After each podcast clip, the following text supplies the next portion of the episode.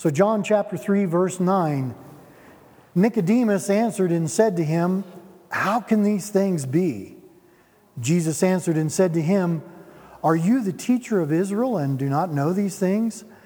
Most assuredly, I say to you, we speak what we know and testify what we have seen, and you do not receive our witness. If I have told you earthly things and you do not believe, how will you believe if I tell you heavenly things? No one has ascended to heaven but he who came down from heaven, that is, the Son of Man who is in heaven.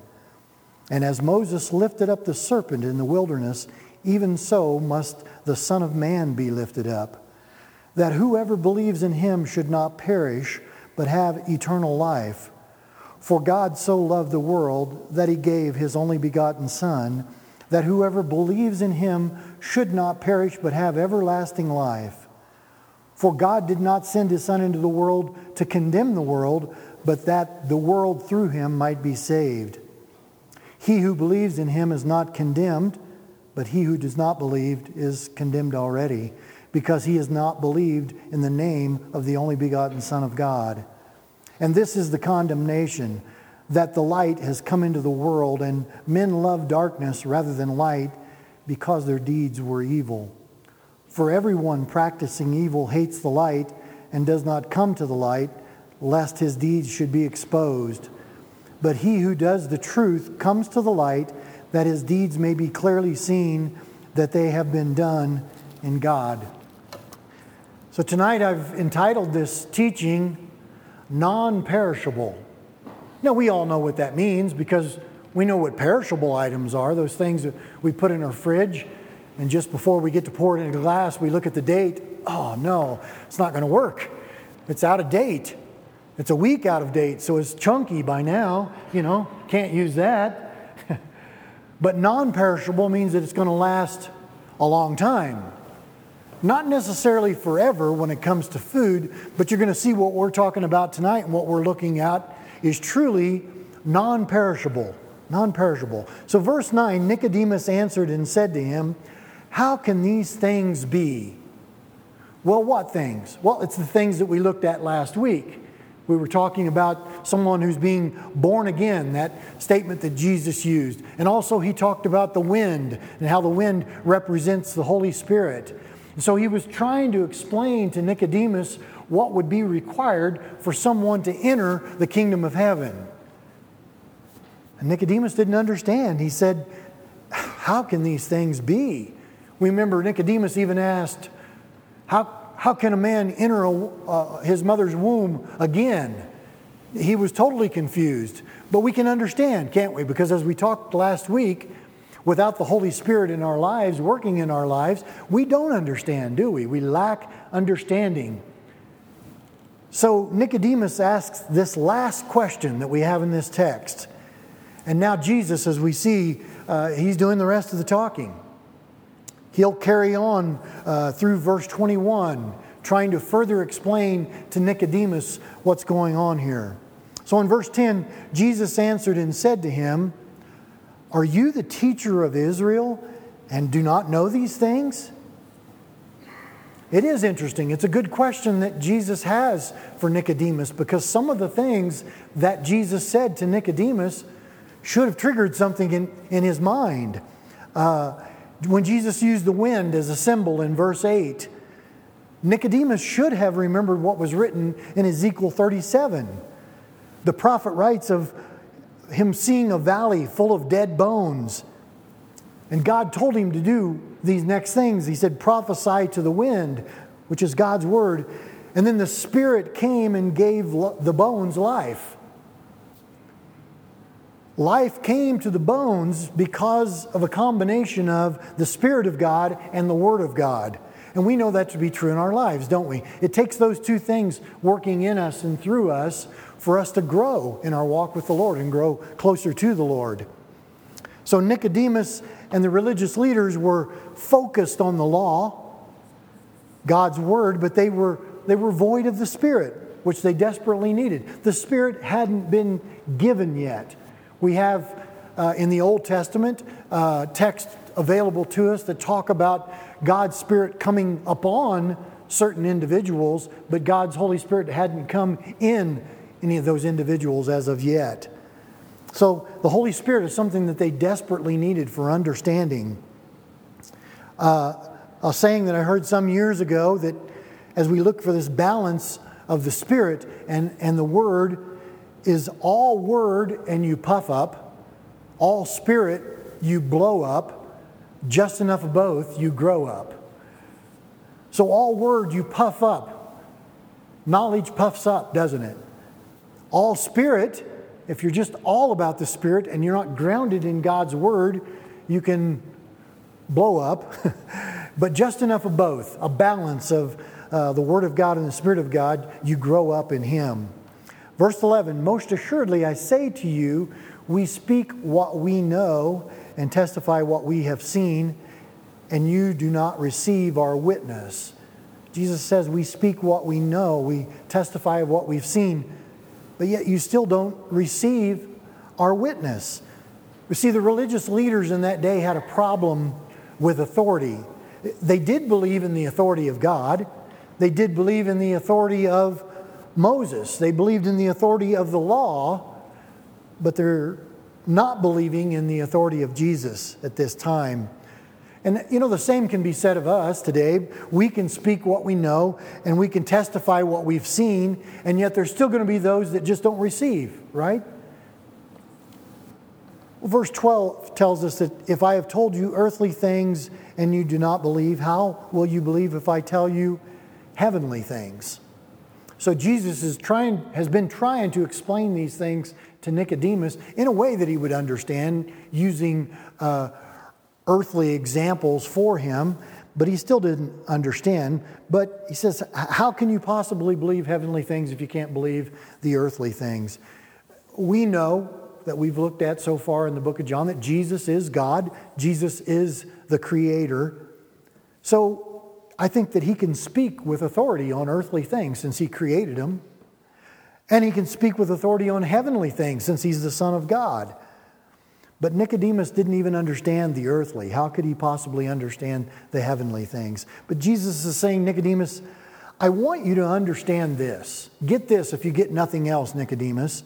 Everything that you know from the law, everything that you hold as truth, everything that you teach as the teacher of Israel, Nicodemus, all of it, all of it points to me, the Son of Man, the Son of God.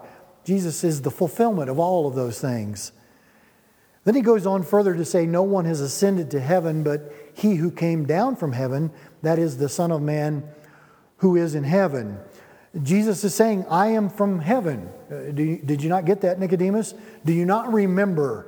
Proverbs 30, verse 4 says, Who has ascended into heaven and descended? Who has gathered the wind in his fists?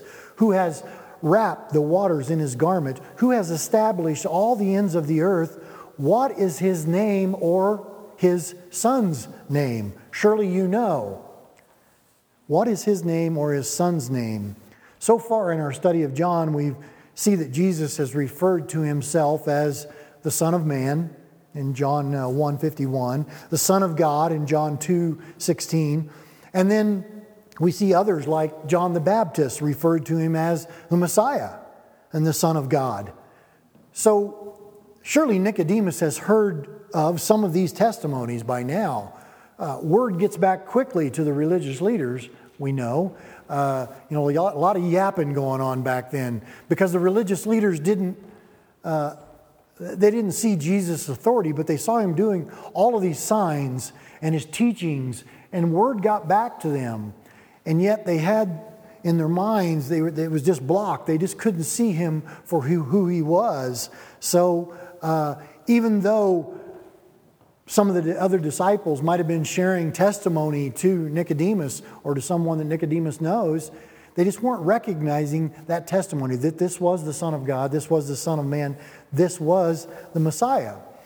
But I find it interesting in this conversation between Nicodemus and Jesus that Nicodemus doesn't ask straight out, Are you the Messiah?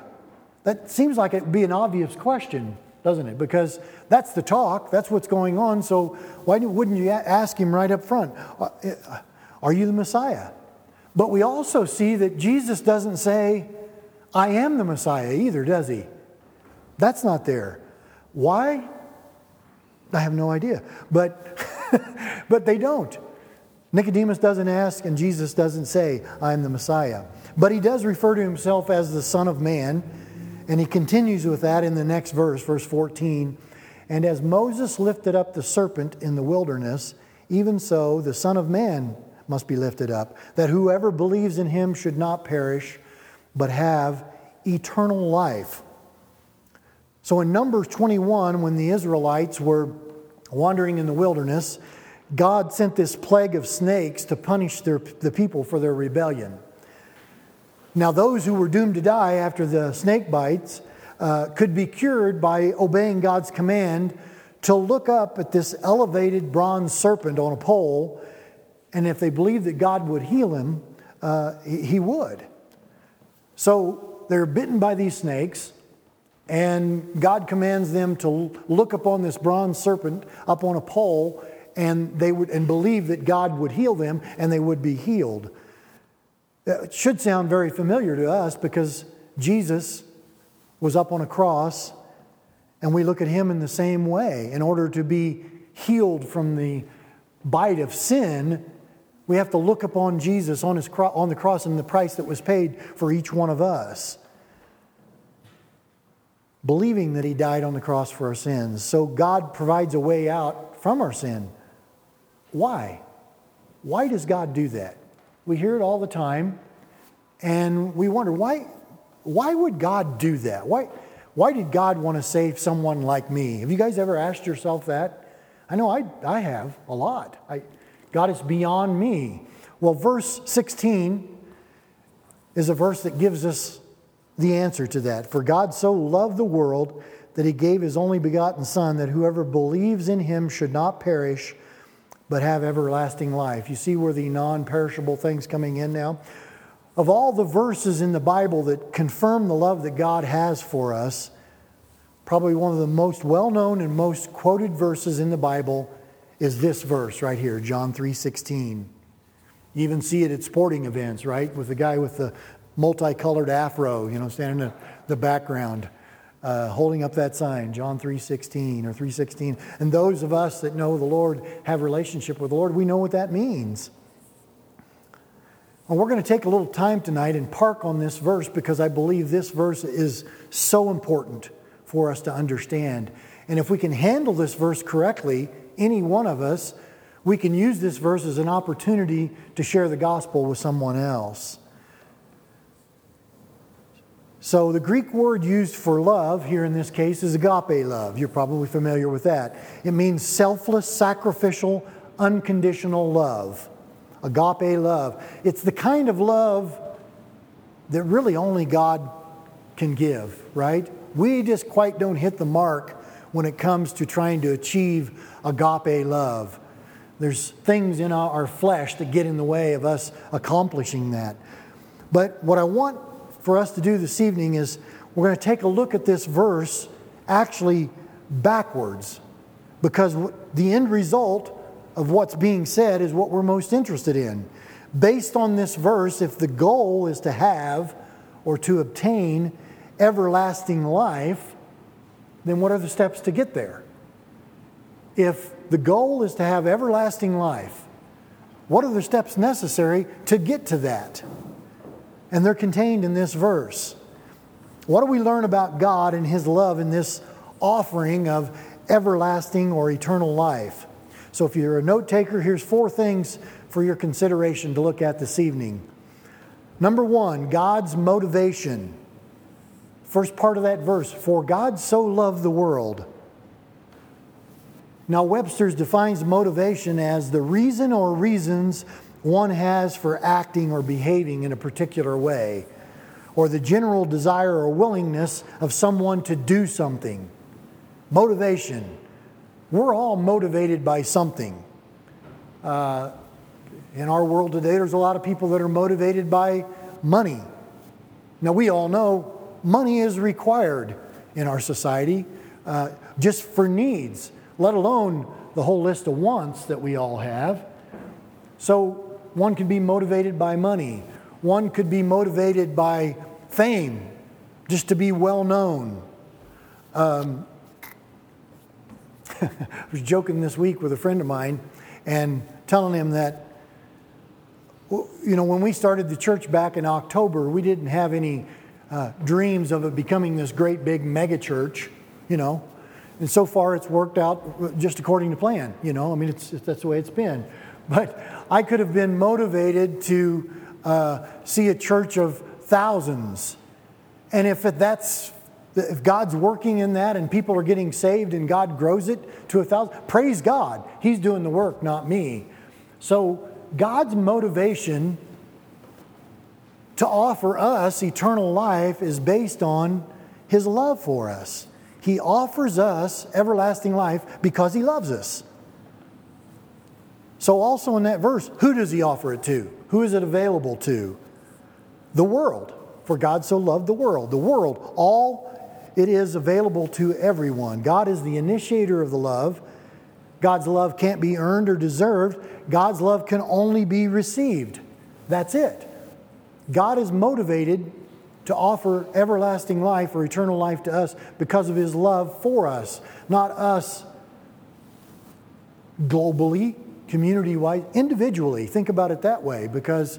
Uh, you know, many times when we're trying to explain something, we use we or us. And that's true. God is offering it to the whole world, but bring it down to an individual level. He's offering it to each one of us. Loves us by name. He knows us, each one of us. So he gives us his law first in the Old Testament, and he shows us we can't keep it. So we see our need for a way out, don't we? which God provides out of his love for us through Jesus Christ. So God so loved the world, number two, that he gave his only begotten Son. So we have motivation, and now we have propitiation. That he gave his only begotten Son. Webster's defines propitiation as an atoning sacrifice, a substitutionary sacrifice, a God approved sacrifice. In 1 John chapter 4 verse 10 it says in this is love not that we loved God but that he loved us and sent his son to be the propitiation for our sins. So we couldn't achieve God's righteous standard, his law on our own. So because of his love, he provided an atoning perfect sacrifice for us. He provided a way out. Romans 5 8 said, But God demonstrates his own love toward us in that while we were still sinners, Christ died for us. That's an amazing thing when you look at it that someone's willing to die for somebody else. And, you know, I like to say, I, I, believe I would when it came to my wife or my kids, anybody in our family, that I would die for them. I would put my life down for them because I love them. And I know they love me. But imagine a scenario where people don't love you back and you're still going to lay your life down for them? Oh, I think not. You know, I mean, why would I want to do that? There's nothing in it for me to die for someone else that doesn't even care for me. They don't love me. Why would I do that? But this is exactly what God did for us. While we were yet sinners, Christ died for us. So Jesus is the propitiation for our sins. 1 John uh, 2 2 says, He Himself is the propitiation for our sins, and not for ours only, but also for the whole world. For God so loved the world that He gave His only begotten Son. For all the world, He gave His Son. You remember that same picture in Genesis 22? Someone else was to give his only begotten son. Remember the story of Abraham? And in that story, we can see the parallel between the ram that was offered on the altar as a substitute for Isaac, and Christ offered on the cross as a substitute for us. So God stopped Abraham from sacrificing his son, but God did sacrifice his own son, Jesus Christ. And really, if you think about it, if you ponder this, if Jesus had lived, if Jesus had not gone to the cross, all of mankind would have died in a sinful state, right? However, God sent His Son to die for us so that we can be spared from the eternal death we deserve, and instead we can receive eternal life. For God's love for us was his motivation to provide for us a perfect propitiation for us. His motivation to provide for us a perfect propitiation for our sins. He loved us with such a great love that he was willing to give us his son as a sacrifice for each one of us. For God so loved the world that he gave his only begotten son. That whoever believes in him should not perish. Number three, God's salvation. Motivation, propitiation, salvation. That whoever believes in him should not perish. Not perish, not be perishable. Salvation is defined as preservation or deliverance from destruction, difficulty, or evil, deliverance from the power or penalty of sin, redemption, believing in Him and what He has done for us. Romans 10, verse 9 If you confess with your mouth the Lord Jesus and believe in your heart God raised him from the dead, you will be saved. For with the heart one believes unto righteousness and with the mouth confession is made unto salvation. And Romans 10 13, for whoever calls on the name of the Lord shall be saved. Whoever. Open to everyone, open to the whole world. Whoever calls on the name of the Lord shall be saved. So God provides and we accept. God's the initiator. He loved us first. He says, I'm offering my free gift of salvation to you all you have to do is accept it, all you have to do is respond to it.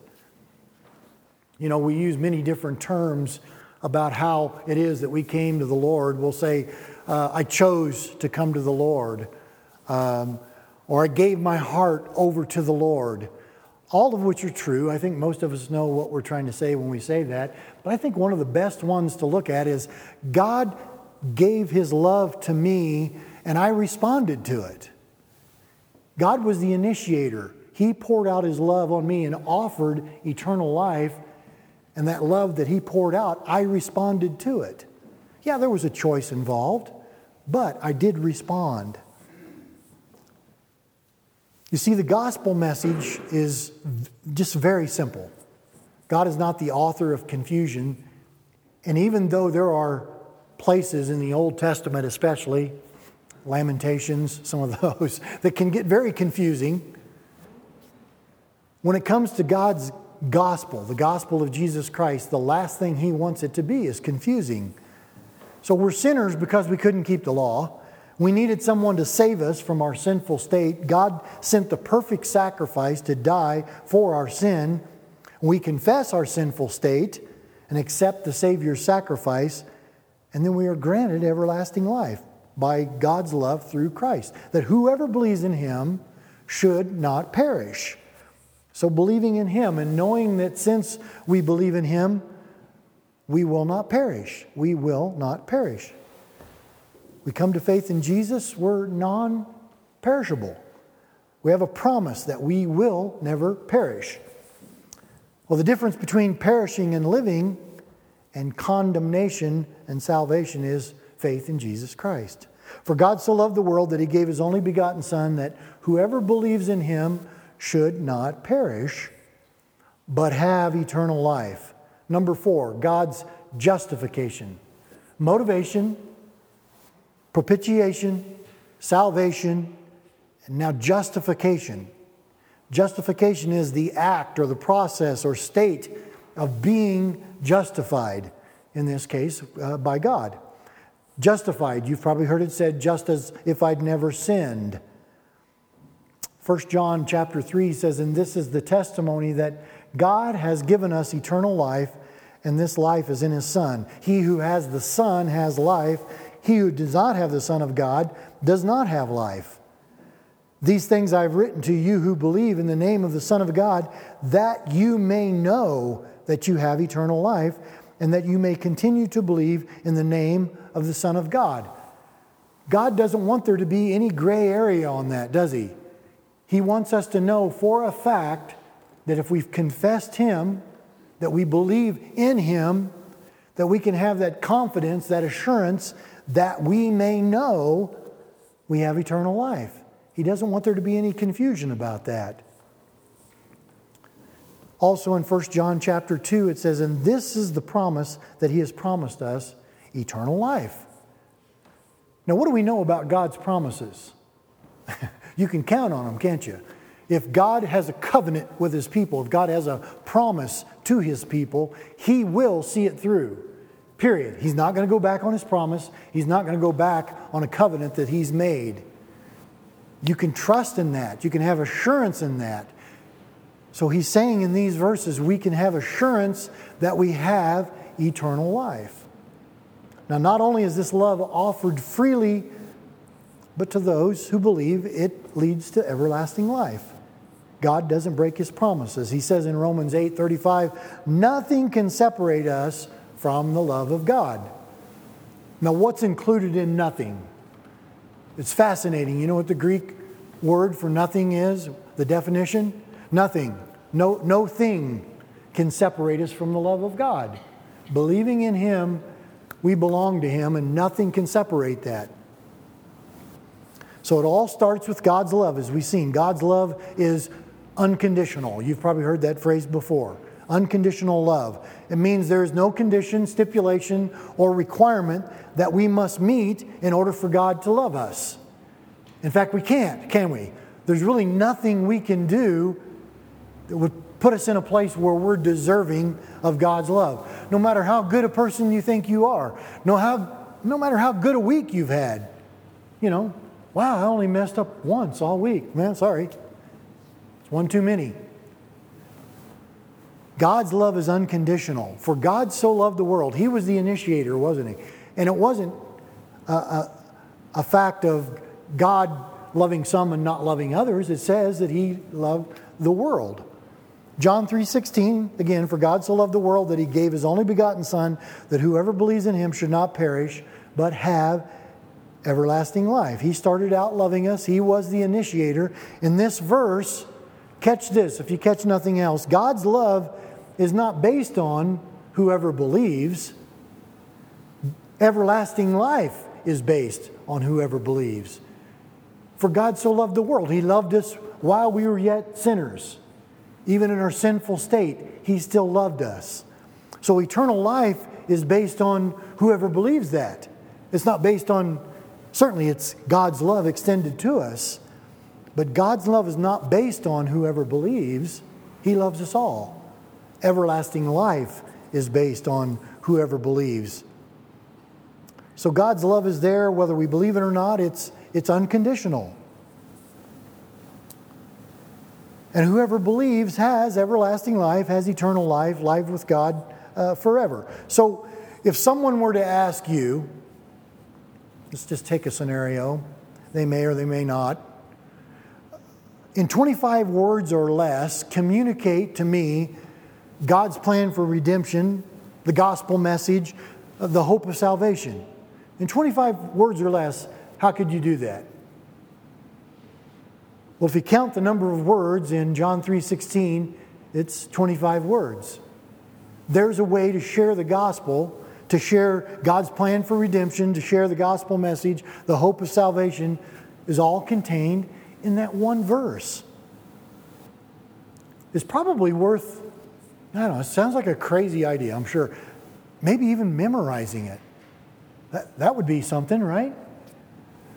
How many of you here think that your kids probably have that verse memorized?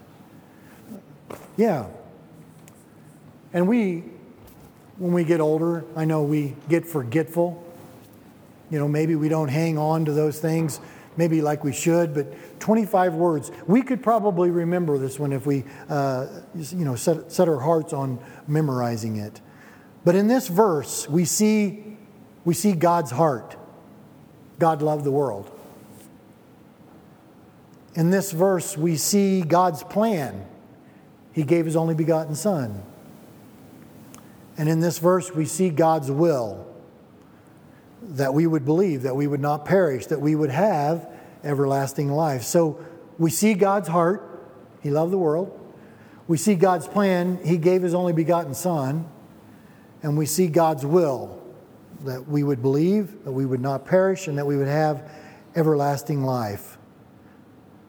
Let's read that together. For God so loved the world that he gave his only begotten Son, that whoever believes in him should not perish, but have everlasting life. Notice which word is directly in the middle of this verse. This is really interesting. I didn't, I didn't catch this till this week, but it's Son. Son is the word that's right in the middle, right in the center of this verse. And just as the Son is central in this verse, he should be central in our lives as well, shouldn't he? Verse 17 For God did not send his Son into the world to condemn the world, but that the world through him might be saved. I'm going to read that verse again because I know every one of you are out there counting words right now. You're trying to test me on this, aren't you? it's correct. Might depend on what translation you have too, but the New King James Version, Son is in the middle. Verse 17 again. For God did not send his Son into the world to condemn the world, but that the world through him might be saved. He who believes in him is not condemned, but he who does not believe is condemned already, because he has not believed in the name of the only begotten Son of God. So we have another shun word to look at here. We had motivation, propitiation, salvation, and justification. Now we have condemnation. Webster's defines that as to say in a strong and definite way that someone or something is bad or wrong. And it follows normally with someone getting a usually severe punishment. So, remember in our previous studies, we've talked about the only two types of people there are in the world saved and not saved, right? That's the only two people groups. No matter how you cut it, that's all there are. So, as we continue in our text, Jesus on, goes on to tell us about this condemnation. Verse 19, it says, And this is the condemnation that the light has come into the world, and men love darkness rather than light because their deeds were evil. For everyone practicing evil hates the light, has not come to the light, lest his deeds should be exposed. But he who does the truth comes to the light, that his deeds may be clearly seen that they have been done in God. So we have this thing that Jesus has been talking about in verses 17 and 18 and now 19 about condemnation. Condemnation. And it appears as though there's a state that a person can be in where they could be condemned. And we know that to be from God's word that that would be a person that's in a sinful state that haven't turned their lives over to the Lord. So they are condemned at that point. Now, they don't have to stay that way, right? All of us were in that state at one time where we didn't have a relationship with the Lord. And at that point in our lives, we were condemned. But now that we know the Lord, we're not. And so now he's given us some qualities in verses 20 and 21 that would distinguish between someone who is condemned and someone who is not. So we have some contrasts here in verses 20 and 21 darkness and light, uh, evil and good, hate and love, hidden and exposed. So, by these verses, there is a condition for condemnation. And there is also a condition for no condemnation. A condition for condemnation and a condition for no condemnation. Again, we had darkness and light, we had evil and good, we had hate and love, hidden and exposed. So, what are the conditions for condemnation? Let's look at it first. Those who love the darkness and hate the light. It says it there. Those who practice evil and not good. Those who hate and not love. So, just in those three phrases, we have a measuring stick available to us, don't we? Where you could actually measure well, how do I measure up to these things? Do I love darkness more than I do light? Uh, do I practice evil more than I do good? Do I hate and not love? Those could be conditions in your life for condemnation. Now, all of us struggle with that at times. We're not sinless, are we? We still have a capacity to sin because of the flesh that dwells in us. So we can still mess up. We can be driving down I 25 and for a moment hate that person that just cut us off in traffic. It happens. We're certainly not expressing love towards them in that scenario, are we? So we have these conditions for condemnation. Now, what are the conditions for no condemnation? Well, just the opposite. Those who love the light and hate darkness, those who practice good and not evil, and those who love and do not hate. Our mission statement again here at Calvary Berthoud is love God and love others. God wants us to be in a state where we're expressing our love to Him all the time. He wants to know that we're returning the love that He gives us. And He also wants us to prove that by extending our love to others. So if we're focused on that, if we're focused on love, you know, the others just kind of dissipate, don't they? Just kind of go away because we're in the right frame of heart and mind. Love the Lord your God with all your heart, soul, mind, and strength. And love your neighbor as yourself, it says. So also we see that those in the condemned category do not want their deeds exposed. You ever uh, live in a house that maybe has some roaches. How many of have you ever done that? Lived in a old. Oh, we don't like to do that now, but all of us has probably had a time in our lives when we lived in a house that had roaches. I know there's a couple here tonight that originally lived in Florida, and I don't know what those bugs are down there, but they, they you know, they, they move chairs around. They're huge. But you know how that goes. When it's dark, they're all over the place. As soon as you flip on the light, Man, they run for cover, don't they? Their deeds are being exposed, whatever those dirty deeds those bugs are doing. I don't know. but uh, those that are in the not condemned category, their deeds are clearly seen. And they don't mind because they're, they're doing good. They're pouring out the love of God in someone else's life. They're doing good deeds so they don't mind them being seen. Jeremiah chapter 23, verse 23 says, Am I a God near at hand, says the Lord, and not a God afar off? Can anyone hide himself in secret places so I shall not see him, says the Lord? Do I not fill heaven and earth, says the Lord?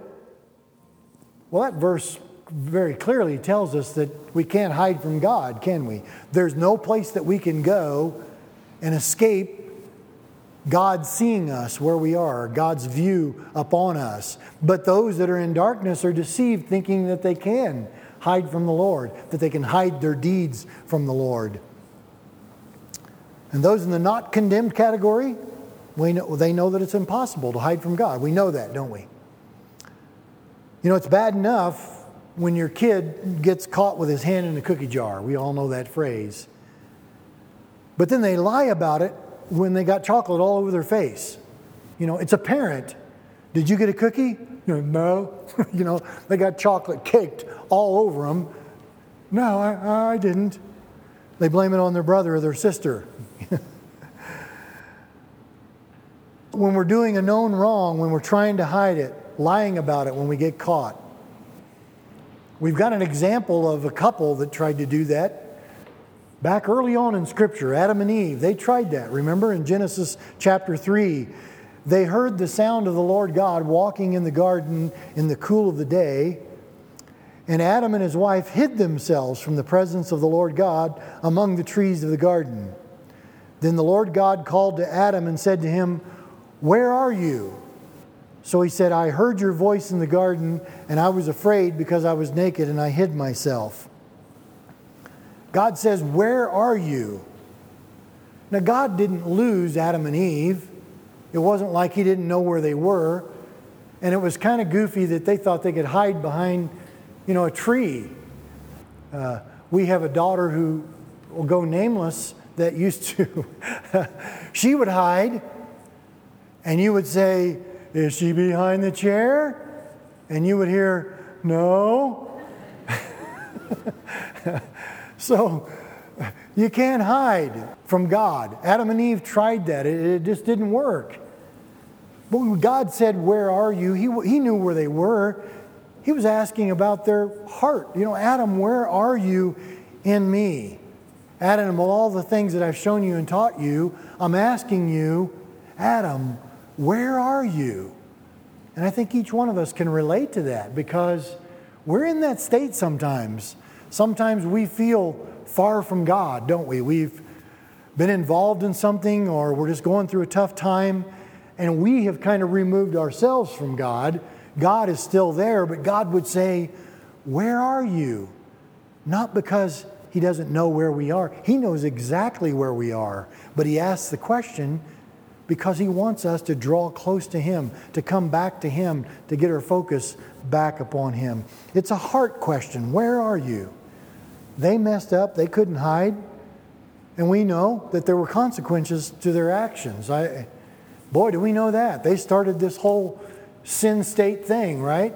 Thanks a lot, Adam and Eve. Way to go.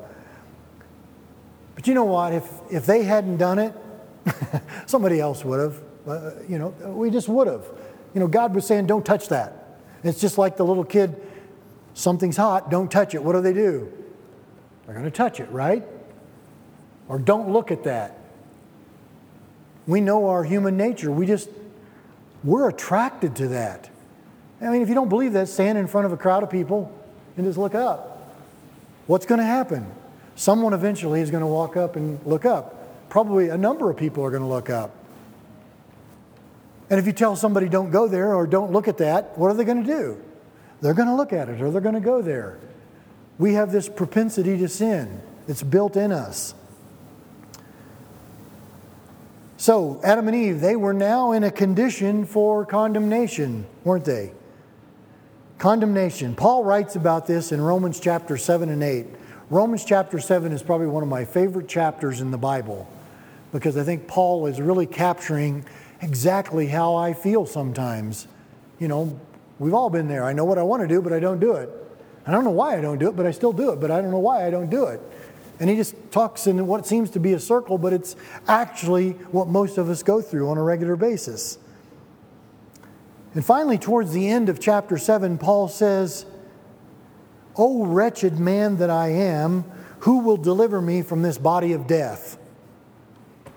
Been there, done that. I don't know. Again, it's hard to comprehend and understand why God did this to begin with. Why would he want to deliver us from this wretched state that we're in? Well, we know because of John 3:16, he loves us. But we see here that Paul recognizes his condition, his condition for condemnation, and he says, "Who will deliver me?" Turn to Romans chapter 8 as we finish here. I want us to read this together. Romans chapter 8. Romans chapter 8 Verse 1. So here's the guy that just said, O wretched man that I am, who will deliver me from this body of death? And we're talking about condemnation. Christ was talking about condemnation in our verses here in John. And Paul writes in verse 1 There is therefore now no condemnation to those who are in Christ Jesus, who do not walk according to the flesh but according to the Spirit. For the law of the Spirit of life in Christ Jesus has made me free from the law of sin and death. For what the law could not do, in that it was weak through uh, the flesh, God did by sending his own Son in the likeness of sinful flesh on account of sin. He condemned sin in the flesh that the righteous requirement of the law might be fulfilled in us who do not walk according to the flesh but according to the Spirit. Paul says, For the law of the Spirit of life in Christ Jesus has made me free from the law of sin and death.